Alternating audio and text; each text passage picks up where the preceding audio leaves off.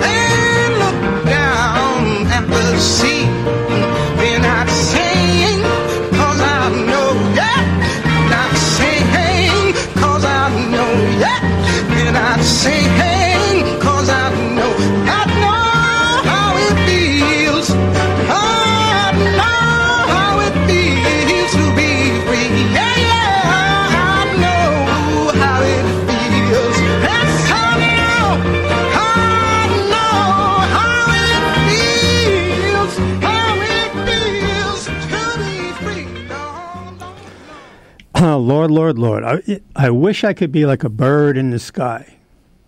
Now, uh, my negative attitude is that if I was a bird in the sky, then I'd be thinking, am I too far away from the worms? So that's why I love this song and any other song like it because it's I need a constant, like an IV, 24 7 of positivity to, uh, um, to dilute my negativity. And, um, plenty of reasons to be negative for me in my personal life, but the news, the fucking news. I mean, 24 7 on the radio, on TV, um, you know, in the newspaper. It's just extraordinary. I mean, you have to really put on some serious filters if you're capable of doing it. Some people are like, you know, some people, millions of people are addicted to the news. And um, you have to put real filters on to keep a lot of this crap out. I mean, because there are things happening that are, are are just as bad as they ever were, or and there's a lot of things happening that are worse. But the problem, the difference is now that we know about it, we see in almost real time um, pictures, videos, vivid graphic pictures of all this, all these monstrosities that are happening, and then, but uh, and then this president, this president, I can't, I still, and I will never be able, maybe. Uh, I will never get used to saying, or to even hearing, I should say, I'll never get used to saying it, but I'll never get used to hearing the two words President Trump. To me, he is not President Trump. He's Trump. He's a vicious, lying, uh, animal like, shrewd, uh, greedy, self involved, vulgar son of a bitch who happens to be sitting in the White House. I don't know what he's doing there. I don't know how he got in there. Maybe the Secret Service could have escort him out, and the real president will come in because he's not the real president. but then what? President Pence, who, who might even be in his own way more dangerous because he's actually intelligent and kind of knows what he's doing. Uh, the big question um, that you come to a conclusion, you have discussions about Trump and all the crazy stuff he's doing and all how dangerous he is. The question about Trump really comes down very often to is his stupidity, is his ignorance and vast stupidity a protection for all of us, or is it really a danger for all of us? It's really an interesting question. I mean, there are so many things that um, could ruin this man, and it's because he's stupid. And you keep hoping that it will happen. Like uh, when this this testimony yesterday. Did you see this testimony, uh, James Comey? Extraordinary. I mean, there's other things I want to talk about here today, but uh, to, to have the former head of the FBI, who's only like uh, six weeks out of the job or a month out of the job, whatever, no, two months out of the job, call the president of the United States a liar. You've never seen anything like that before. And of course, most of us have never seen anything like the way Trump is behaving before. So the news, you know, and sometimes my filter is that I just read headlines and or the first couple of paragraphs uh, of the news in the paper and then I just sort of turn off from it. If I want to check it later, I mean, it's always online the minute I go on there. It's on NPR the minute I flip that on. One of the things that's taking place right now, uh, I notice, is the Cosby trial. You know, you're aware of the fact that Bill Cosby's on trial now, accused of slipping a woman, and there are many more than one. Uh, but this is one trial with um, one woman who is the um, the witness against him, slipping her drugs and having sex with her when she was helpless essentially this is a kind of rape. It is rape. Uh, Cosby, right? Cosby, the big, lovable guy for all those decades. And I never watched the Cosby Show. I never, where he was the uh, the lovable Doctor Huxtable, being a good dad and a good husband. I never watched it uh, because I was never much for sitcoms. Not big on sitcoms, you know, with all the airbrushed happy ending stories and sometimes these ridiculous laugh tracks. I don't know if Cosby show was filmed live or had a laugh track. But I remember Cosby because I'm old guy. Going back to the 60s, Cosby was in this great show um, called I Spy. I don't know if anybody from a, a, newer generation knows anything about this show. I Spy, where he co starred with Robert Culp. And um, it was kind of a groundbreaking show to have co equal white and black stars in a TV series. I'm almost positive that this was a really uh, sort of a entertainment first that Cosby was involved in. And I Spy was a terrific, terrific, well written, intelligent action show. It was a great show. And of course, I remember Cosby, uh, his stand up routines from back in the 60s. He was very funny, he was very human. I'll never forget the time I had a sore throat, bad sore throat. And I said, I have a sore throat. And my mother said, "Let me feel your, let me feel your forehead." Mothers are always feeling things, you know. Let me feel your head. Let me feel your arm. Doctors do that too. A lot of doctors do that. They're wonderful people. No, I love doctors, but there's only one thing, two things I've found fault with. I can find fault with doctors. One, you could have a busted leg. Your, your leg could be hanging out and the guy will still want to feel it. You know, let me feel it. Does that hurt? Hey! Yeah, does that hurt? Does that hurt? And they always keep the stethoscope in the freezer. I warm that thing up with my hands. Whenever I go to see my doctor, I grab a stethoscope. I pull it right out of the refrigerator and I start warming it up with my hands. And they put that cold thing on you and they say, take a deep breath. Oh! You can't help but take a deep breath. The problem is trying to breathe out now. So I'm sitting on the emergency ward with my with my sore throat, and the doctor comes out. He says, uh, "What's the matter?" Says, "Son, my son has a sore throat." I said, "Okay, take a look at it." Ah, say ah. Oh. So, oh, well, this is it. Is, he, he's really got. It. He's got tonsillitis, Mrs. Cosby. Oh, well, what do you want to do? Well, we uh, we usually uh, do a tonsillectomy on uh, Wednesday, which is the day after tomorrow. You can leave them here tonight. What are you guys gonna leave who? You're not leaving me nowhere. Can't my mother sleep with me? No, no, your mother's not gonna sleep with me. Well, somebody's gotta sleep with me. I'm not sleeping nowhere by myself. Well, you're just gonna, we're, we're gonna operate on you. Wednesday. Operate who? Don't let them operate on me. Please, don't let them, don't let them do nothing bad. What are they gonna cut? Well, it's, uh, don't worry about it. It's just, just gonna cut two things in your throat. Two things in my throat! And then I won't be able to talk or what? Yes, you'll be able to talk. Listen, son, let me explain to you. Your tonsils, your tonsils, which we're gonna have to take out, guard your throat, you see. They stand there, they're two guards. They have hand grenades, bazookas, and everything. And anything bad that comes into your mouth, they fight it off. See, well, uh, in your case, your tonsils have lost the war. Uh, and um, a lot more in that bit and the whole album. Um, he was very funny. Cosby was a very funny guy. He was a terrific actor, a great storyteller when he was up on stage. Very touching, too. He always talked about kids and mothers and husbands and wives. And I'm thinking, I can listen to something like this, which I haven't listened to in decades, and I'm thinking, could I ever watch I Spy again and not think about what he did and believe? I'm just assuming he's guilty. I suppose I shouldn't. That's wrong, but I am. I'm assuming he's guilty. I don't really know if I could watch I Spy again and enjoy it uh, with this trial going on and knowing what I uh, knew about this guy.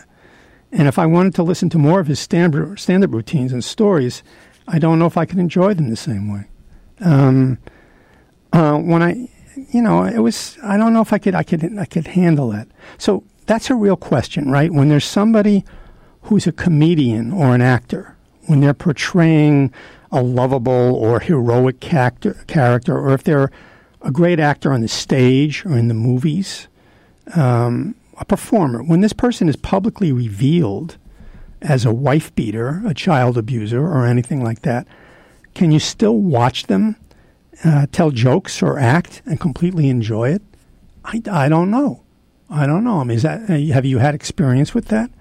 I mean, there's you know there's a famous book which I uh, never read and a movie which I never saw, but there's a book and a movie called uh, "Mommy Dearest" about Joan Crawford, and uh, people tell me it's a uh, it's a pretty good book, although sort of a heartrending thing, and it's about Joan Crawford, uh, the person, um, as an abusive mother.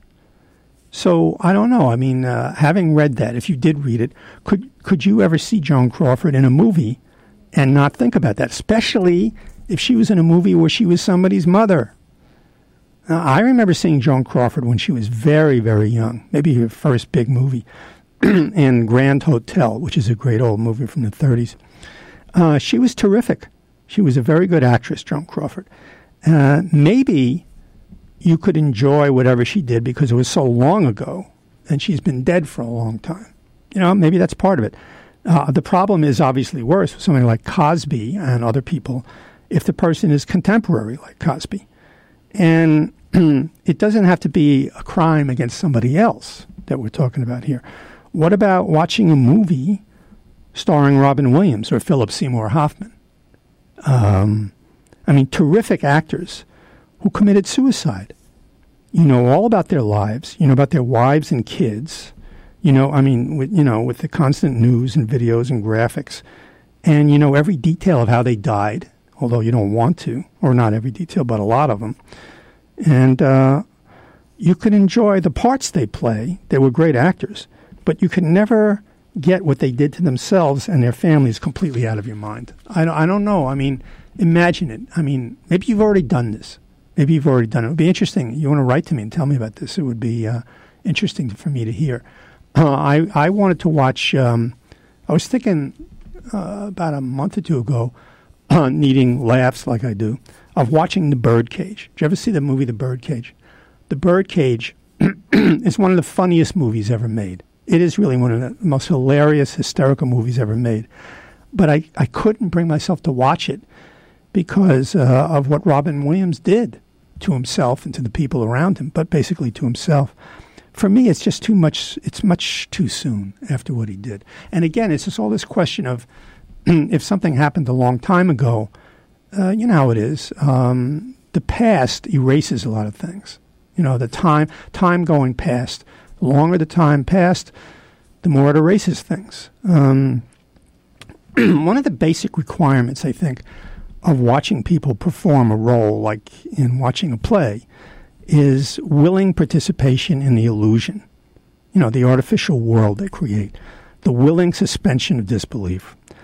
You cease to regard them as a real person, and and a lot of this again depends on how good an actor they are, right?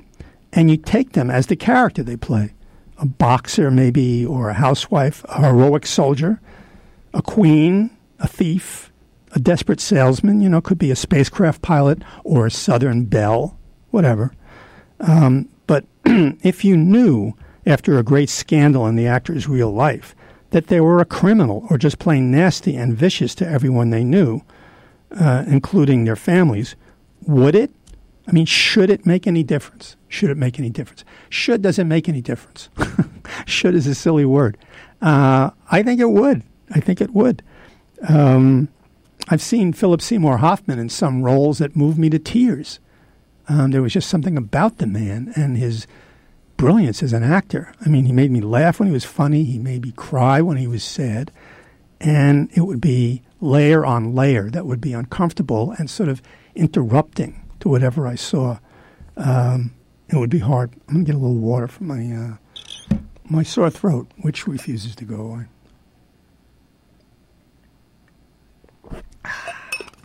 You want some? okay, here. No, I can't pour it on the microphone. You deduct it from my pay. Or maybe they wouldn't give me the PRN limousine to come down here. I don't want that to happen. Um, well, you know, um, with the advent of widespread news, widespread newspapers and magazines, uh, just imagine. You ever look at the National Enquirer and the Weekly World News or whatever the new generation of that is on the newsstands? Uh, and these people just made things up. But but when when you know back in the in the in the early um, 1900s, when newspapers, uh, you know, even a little bit before that, when newspapers started to be read by everybody, and the funny papers came in, and so the lower classes were able to read newspapers, even though they couldn't read that well, the lower classes. And um, people get more and more magazines, and book readership was up. Then uh, radio and TV news, which spread all this stuff to everybody all the time. And the wider it got, the wider it got, the thinner it got. That's another whole story. Uh, the more diluted the quality of everything was. But so what? It's a business too, right? And so now, and now there's a 24 7 internet and social media, graphic pictures, videos, recordings. People are completely aware of the personal lives and off camera behaviors of famous public people. Not just actors, but, you know, politicians, CEOs, sports figures, writers, singers. I mean, we know all much more about Trump than we would ever want to know.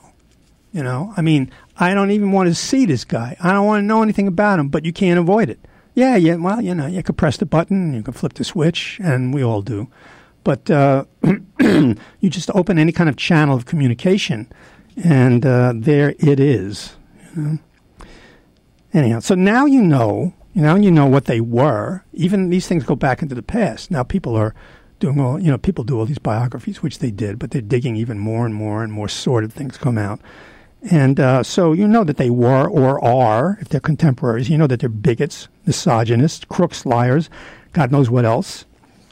Uh, though maybe there's been a change. I think maybe there's been a change, and this is about Trump again. Now we're so used to everybody's shit being splattered all over the place that it doesn't even make a difference. I mean, bad or good, um, you know, nuances of behavior, whatever. Who cares anymore? I mean, who cares? How else could a vulgar, lying, thieving uh, monstrosity like Trump be in the White House? I mean, people obviously don't care what uh, what people do anymore. And when you get these hearings, you see a guy like Comey, who's a shrewd guy, but also a kind of a of a, a Boy Scout.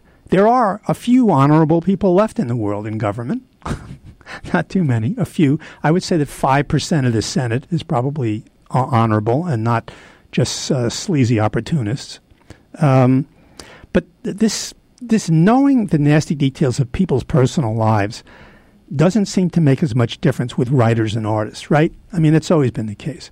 These people are not supposed to be, although they are much more now, they're not supposed to be or weren't supposed to be public figures, most of them, especially writers. And when I say artists, I mean people like painters, people who, you know, weren't, whose, uh, whose goal in life was not to have everything they said and did and show everybody things immediately and with the widest possible audience almost as soon as they did it. But people, you know, writers and artists, people who usually don't appear in public. and with all the biographies now about people, we do know everything. But does that change?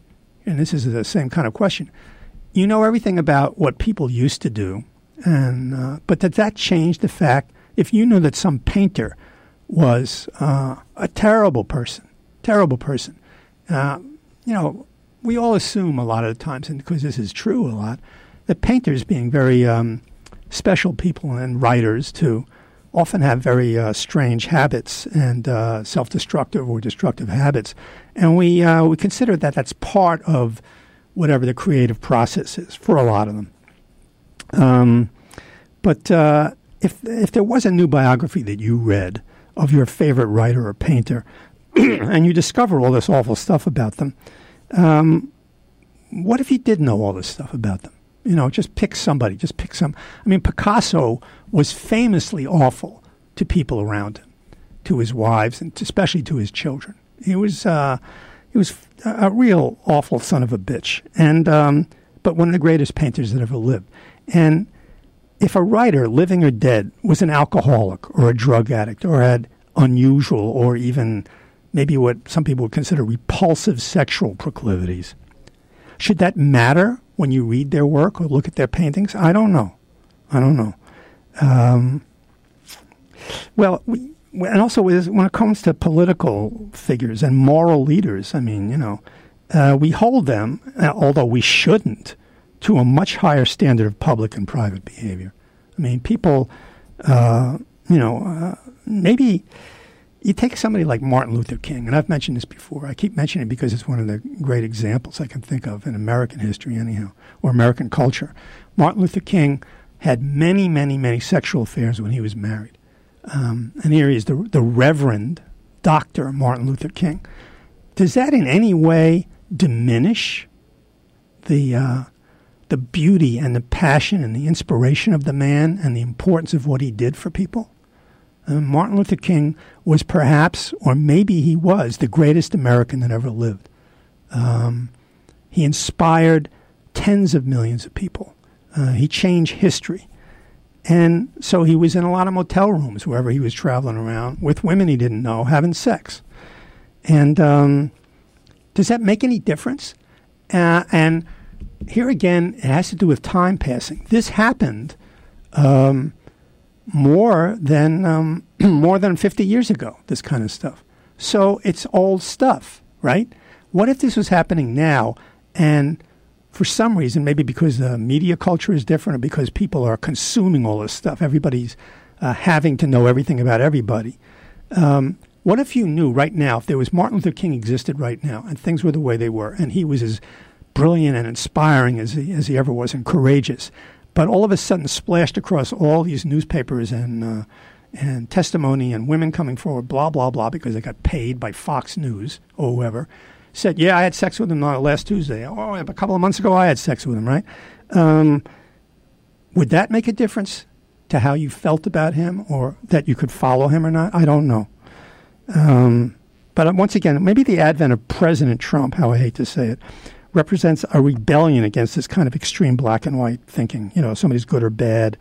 Uh, now it's gone completely in the other direction. Now maybe we will never hold anyone in office to account for anything. And maybe that's why a lot of other politicians don't do anything to get rid of him.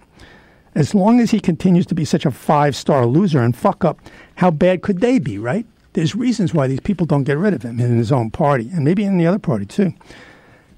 I think the real problem occurs when you regard somebody as a hero, a hero, a perfect being who's larger than life. Then their crimes, even their minor flaws, become not just jarring distractions, but they become great blows to your sense of self. If you're a hero worshiper or if you have a hero, your sense of meaning and belief in the world or a certain movement or not. Uh, there's an, I can give you an example from my own life. Uh, when I was in my 30s, being an eternal seeker and uh, unfortunately never a finder. But was I, when I was in my 30s, I discovered Alan Watts, and I think a lot of you know who Alan Watts is. Maybe some of his stuff is played on this uh, station. I'm really not. I'm not sure.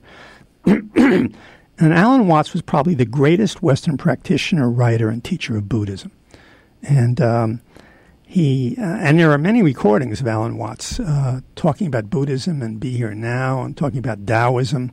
And uh, he has, and there, there, I guess there are hundreds of hours of tapes which people play and replay, replay, and you can find them on um, on YouTube. Alan Watts has this wonderful, jolly. He's laughing a lot. Um, he's having a good time. He's easy. He's confident, and um, he, he's wonderful to listen to, and uh, a brilliant, like funny, inspiring man. Uh, and every word of his, when I was in my thirties, I tried my best to put things he talked about into some practice in my own life. You know, with hit and miss success. Um, then, when I was in my forties, I read a biography of Alan Watts and found out that he was a neglectful husband and father and probably drunk every minute of his life. Lived on a houseboat somewhere out in California. Um, you know, if it, was in the '60s, he, was uh, he came from England originally. He was a very uh, uptight kind of guy, and then finally he finds Buddhism, and then he gets into the '60s culture, and he just went off and um, you know, who's to judge anybody? He went off and just lived the life he wanted to live and basically left his family behind. But he spent a whole lot of time drinking too. But um, being the kind of person I am, I had a lot of trouble for a long time listening to him talk and taking him seriously. Um, and uh, maybe that's because I was never that grown up. And what I mean by that is like, you know, if you don't grow up, if you're still like a little kid, or especially like even like an infant, you look up to your, uh, you're always looking for a father or a mother figure that's going to fix everything, right? And maybe that's the way I looked at Alan Watts. And little kids and infants, they idolize their parents. They see them as, as perfect figures, perfect figures who can do no wrong. After all, I mean, when you're a little infant and even a little kid, your whole life literally depends on your parents, right? It depends on them. And even when kids get older, they need to see their parents as people without real flaws. I mean, there are stories about, uh, maybe you've read them or heard them, there are stories about uh, the children of mafia dons uh, who refused to believe that their fathers were um, monsters, you know, killers, people without any moral sense whatsoever because they were nice to them. Dad was nice to me at home, you know. Um, leave the gun, take the cannoli. I got to get home. It's my daughter's birthday, right? That kind of shit. But it's a strange thing. And later on, even like when some people are uh, initially in therapy. They want someone in a therapist who is not fallible, someone who can be their perfect, uh, you know, mommy or daddy. What they didn't have when they needed it when they were little. Transference. This is how it's supposed to start out in therapy. Hopefully, you're supposed to grow up when you're in therapy, but that doesn't always happen. Um, and when people when people are in therapy at first, and sometimes even later on, they don't want to hear one word of what their therapist wants or needs just like it's very difficult for you, and if, if somebody's being a good parent, uh, when you'll say two, one, two, three years, four years old, you don't want to hear your parents' troubles. You don't want to hear it because they you want them to take care of you, and you don't want them to have any troubles of their own because then they won't be able to take care of you. That's the selfishness of every child, and it's natural. I mean, Freud compared God and Mary in the Catholic Church and religion in general, uh, in um, you know, in uh, in his books, and especially um, um, uh, his last book, you know, uh, Civilization and Its Discontents, he compared uh, religion, God, Mary, and any other, you know, father and mother figures to authoritarian or loving parents, the way children see them. You know, that, that everybody who was uh, uh, idolizing all these people who were worshiping were like children. And he believed, Freud, uh, that this kind of behavior kept humanity forever childish. Hello, Doctor. Hello, hello uh, Mr. Wiseman. Uh, I'll just lie down. All right. Uh, I don't know. I don't have anything much on my mind today. Uh, I had the same dream again. The tunnel dream? No, the dream where I'm the television repairman and Oh, yes. Mm. Doctor, I wanted uh, to mention that I won't be in on Friday because of uh, Christmas Eve. I'll be spending it, you know, with my wife and kids, and I have to devote that day. You're going to just miss your session. I'm afraid I'm going to have to on Friday. I wish you'd have let me know sooner. I could have filled your hour. I'm sorry. Uh, this is rather close notice. Well, it's Monday. I'm sorry. I, I didn't realize. I thought I would be Christmas able to. Monday is rather close notice. I am sorry, Doctor. You think you can't take that one hour for your session? I think they're rather important, don't you? Well, they are. They're very important to me. Heaven knows. I, I just. Uh, Perhaps at least as important as your wife and children, seeing that these sessions, I think, have helped you a great deal in relating to them. Well, yes, I, I wouldn't argue with Perhaps that. you don't feel that. No, I do. I do. No, look, please, don't take that attitude. I, I just. I'm taking no attitude. I'd like to examine this reluctance of yours to come in on Friday. It's not a question of reluctance. Do you feel I'm taking the time from your... Uh, uh, no, I children? assure you, Doctor, Why? absolutely not. I just promised the kids Well, that I would I'd spend like that to, day with I'd them. like to know why you can't take one hour and um, come in for your session. Doctor, look, please, Doctor, will you, will you believe No? I'm, I'm just interested in why, uh, when we had a session planned on Friday, that you cannot take the time to come in and keep your appointment. Doctor, please don't I'd be be, upset. I'm not upset. I, I- really am not upset. I'm just, I'm curious. Uh, if it for means so sake, much to you, I will come It means, uh, to me, it means only that you are my patient that will facilitate a cure. But what it means to you is the uh, thing that interests me. Doctor, I just wanted to spend it with the kids. I promised the kids. And you feel that an hour away from the kids for your analyst will be too much time? I'll be back on Monday. You know that. I, I, I'm, I'm sure that you will. I would like to discuss the Friday hour if we may. You care to try to associate to it? Doctor, please, I feel terrible about this. Why should you feel terrible? Why should you feel terrible? Uh, you have uh, made Well, a I decision. feel- I, would like to examine the decision. I certainly, you should feel not uh, not feel terrible about a decision. I feel I've hurt you. You have not hurt me. I am I am uh, only interested in your motivation. I, I am not hurt because I am going to analyze it. Well, it's very simple. I'd rather be with my wife and children than with you on Friday. Oh. I see. Well then, I, I guess there's not much more to say, is there? Do you want to finish telling me about the television repairman dream? Well, I, I, I don't think we should go on today. I think you're too upset. Uh, doctor, doctor, please. Doctor, doctor, I didn't mean it that way. Doctor, listen to me. Doctor, I knew it. I knew it. I knew you wouldn't come in Friday. doctor, the hour is up. I don't care. I don't care. I don't care. I don't care. I don't care. Dr. Weiss, I have to go. But I, Go! Then why don't you go? Just go! Don't you telling me you're gonna go! Just go! Get out! Get out! Get out! Merry Christmas. Nichols and May. Has a a nasty edge to it, but uh, I mean, there's there's the thing, right? When you go to somebody uh, and you put yourself in their hands and and you want to repair something that happened to you when you were a child and it still endures, you don't want them to tell you about how miserable or needy they are. You want them to be the good parents and the solid people that you didn't have before. Um, it's not just you know not just people in therapy. I mean, the great vast public everywhere is all over the world in this country, all over the world, beset by you know terrible villains and great dire forces of chaos and malevolence everywhere you look. I mean, everywhere you live, everywhere you look, comes over the screen, comes uh, everywhere. It leaks in. Um, the people have always and forever needed somebody kind of like supernatural, someone we can completely rely on to save us from all our troubles and all our all our own sins. And we have to think of them as perfect beings.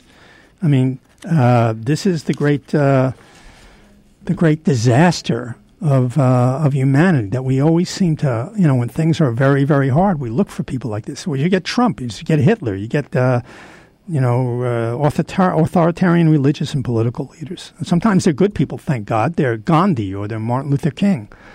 Um, but the same principle applies. You don't you don't want to know from your superhero, from your hero, from your idol that they are uh, in any way uh, have any flaws or faults. Um, if you ever saw the movie Superman, the first Superman movie, when Lois Lane falls off a skyscraper, Superman first appears in, Metropolis. He catches her and he sort of hovers there, 30 stories above the ground, right? Remember this? And he smiles at her in his completely assuring, sort of superhero masculine way. And he says, Don't worry, miss, I've got you. And she looks down and she looks at him and says, You've got me. Who's got you? And that's what a super, that's the point. That's what a superhero is. A godlike figure who doesn't need help. He is the help. You don't have to look any further. He's the great daddy, or maybe the great, you know, mommy has arrived to save everything. Um, when I was a kid, um, um, well, basically back in the 50s when I was a kid, and I mentioned this a couple of times, and, you know, sort of jumping here a little bit, but um, not too much. When I was a kid, I was a Yankees fan, which I have mentioned a few times. This is in the 50s. Mickey Mantle was the guy. He was the best player in baseball. He was a hero to a lot of us, and he was our local hero because we lived in New York City. And um, we wanted to be him. We wanted to see him and to be him. We wanted to be near him. We idolized this guy. We didn't have any idea, and wouldn't and we wouldn't have believed it if we heard it. None. That Mantle was in almost constant pain when he was playing, and that he was uh, an alcoholic. We had no idea about this. It was not a time when everybody had to tell you everything, and not a time when we wanted to know. Especially kids don't want to know these things about their heroes. This idea of hero worship, it's no mistake that these words idolize and worship or godlike are the same as in many religions. You know, like sports, uh, we use them in um, military exploits. Um, uh, it's the same as in religion, especially the two big religions that originated in the Middle East. The absolute perfection, the infallibility of God, Yahweh, Allah,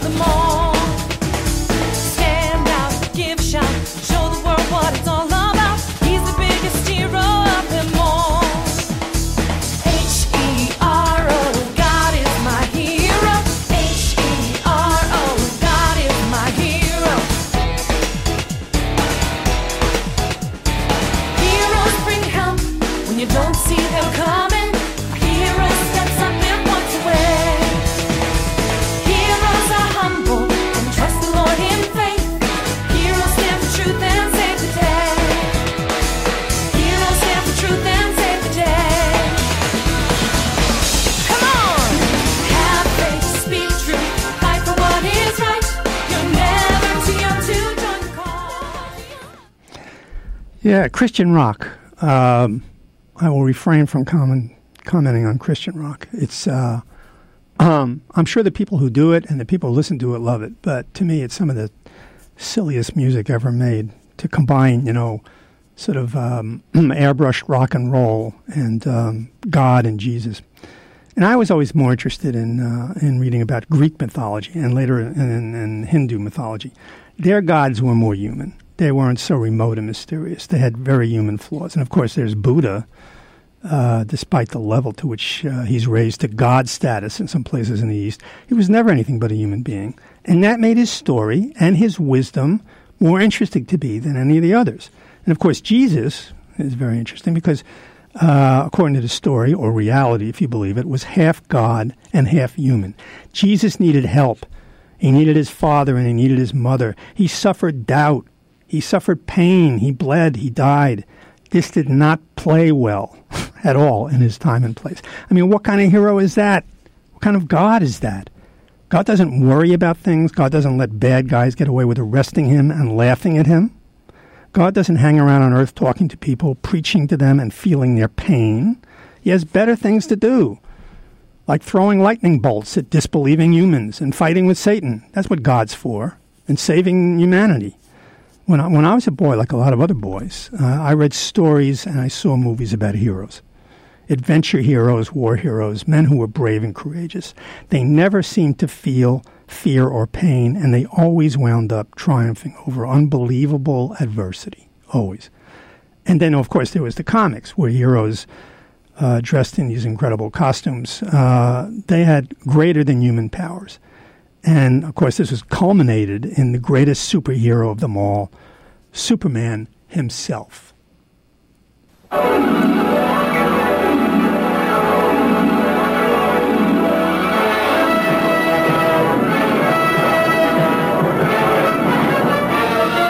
faster than a speeding bullet, more powerful than a locomotive, able to leap tall buildings at a single bound. Look, up in the sky, it's a bird. It's a plane! It's Superman! Yes, it's Superman, strange visitor from another planet who came to Earth with powers and abilities far beyond those of mortal men. Superman, who can change the course of mighty rivers, bend steel in his bare hands, and who, disguised as Clark Kent, mild-mannered reporter for a great metropolitan newspaper, fights a never-ending battle for truth, justice, and the American way. And now, another exciting episode in the adventures of Superman. Yeah, Superman.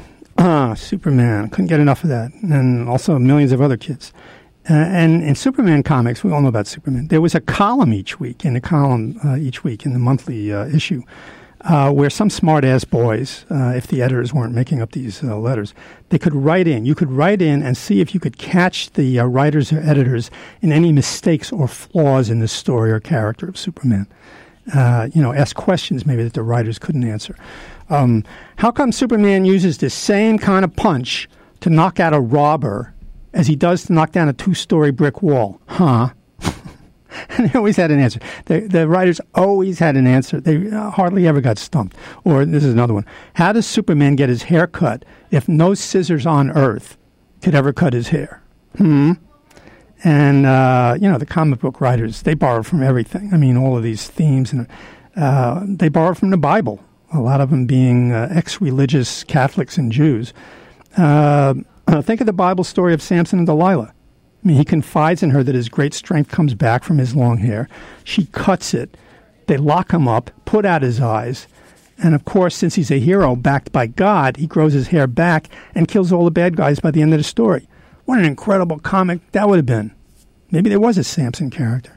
Um, there could have been other inconsistencies and questions to, to point out about Superman, but we wouldn't think to ask them because we were little kids. And even if we weren't such little kids after a while, we still were little kids. And most American teenagers and young men are like adolescent boys. Look who's president, right? Um, how about this for a question? You know, if you're older. Dear editor, if Superman had sex with anybody, wouldn't it be dangerous for them? I mean, he's the man of steel. How would that work? How would that work if he was the man of steel? Yeah.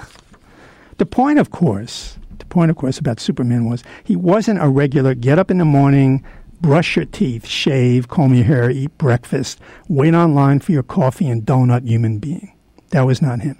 He didn't have a mother or a father, not on earth anyway, or no longer, who put all kinds of tyrannical demands on him. Right? Didn't have anybody like that. He didn't have a wife who could get upset if he forgot their wedding anniversary, and he didn't have kids who put him into debt till he was in his 50s. My father once told me that uh, every American uh, man who has kids is usually in debt until his 50s. Who knows, maybe more. Superman did not have to earn a living. He didn't have to do homework. He didn't have to mow the lawn, and he didn't have to pay his bills. Superman didn't have to work hard to be a mensch because he was the ubermensch. He was above all this mundane shit, the stuff the rest of us had to deal with all the time. Uh, my son, when he was about three or four, had a Superman outfit that he wore. It was very cute. It was very cute. Um, and he had the shirt with the S, you know, the blue tights and a cape, and uh, and I don't know what else uh, he had. He had all this stuff. I don't know what happened to the boots. Superman had red boots, big red boots. I don't know what happened to the boots in his costume, but my son wound up wearing these floppy rubber rain boots, which made him even more cute. Uh, and he would run around and he would make noises and da da like this. He was Superman. And I used to walk with him on the street. And I remember walking uh, with him in front of the Museum of Natural History in Upper Manhattan. And he, like, he'd run ahead of me in his Superman outfit, exercising, you know, his superpowers. And then sometimes when he'd get about 30 or 40 feet away, he'd get nervous and he'd look back to make sure I was still there, right? Make sure I was still there. Um, It was something, a poignant thing that I remember, and uh, like an illustration of the way things are. You can dress up in all the uh, costumes and put all the masks on you want, and uh, you could try to act like a superhero, but uh, it just takes you further and further away from what you might be inside, right? Uh, best to be somewhere in the middle path, speaking of Buddha. Um, back in the day, of course, superheroes, they were all men, and most comics were read by boys. Wonder Woman was the only one I remember with a woman superhero. This movie, by the way, Wonder Woman, is a very big success in lots of ways. It made a tremendous amount of money, set a record at the box office, weekend box office last weekend for ticket sales. uh, this is for a movie starring a woman superhero and directed by a woman, right? Uh, there was an op ed piece in the Times about how empowering this movie is for women and girls. And here's an interesting statistic ticket sales to this movie, half women and half men, right? Not just all women.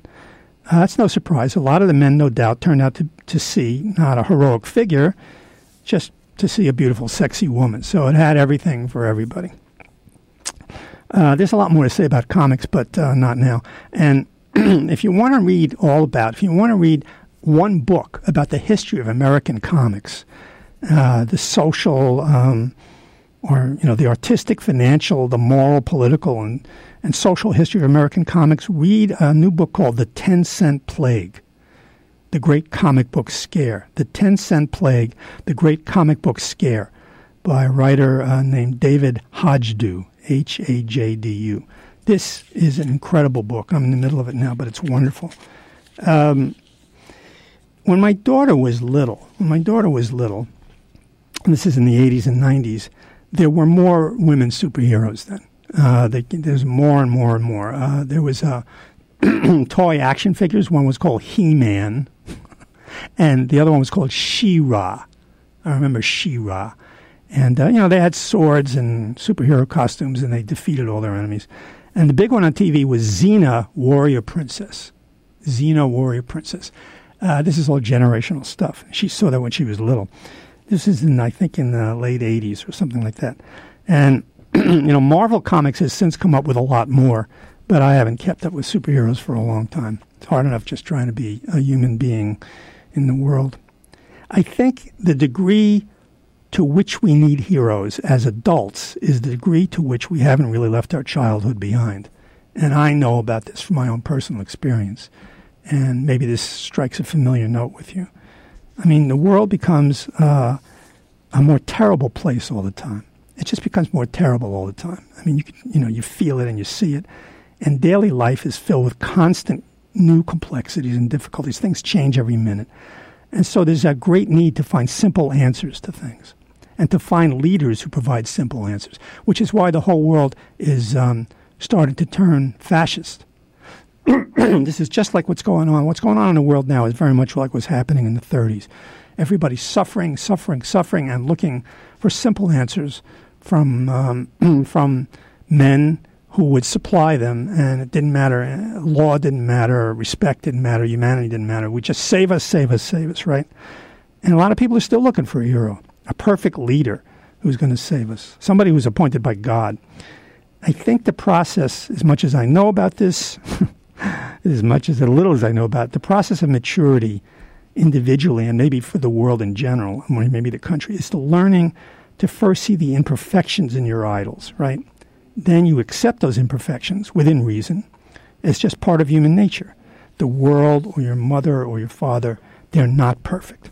And if you can do that, maybe you can actually set about becoming aware of your own complexities. And then, even if you work very hard at it, actually accept yourself with all your all your flaws and all your problems. I mean, this is the great ideal. No, you don't live up to it, but um, sometimes maybe we do.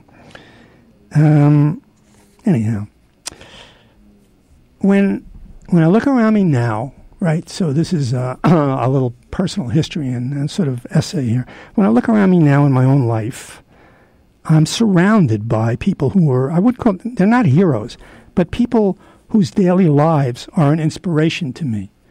Um, m- my friends, my wife, even to some extent my grown children, uh, they don't have any super powers and they don't hide behind disguises. uh, they are who they are because they have shed their childhood dreams and needs. And they are where they are in life because of an awareness and acceptance and hard work. Because those three things.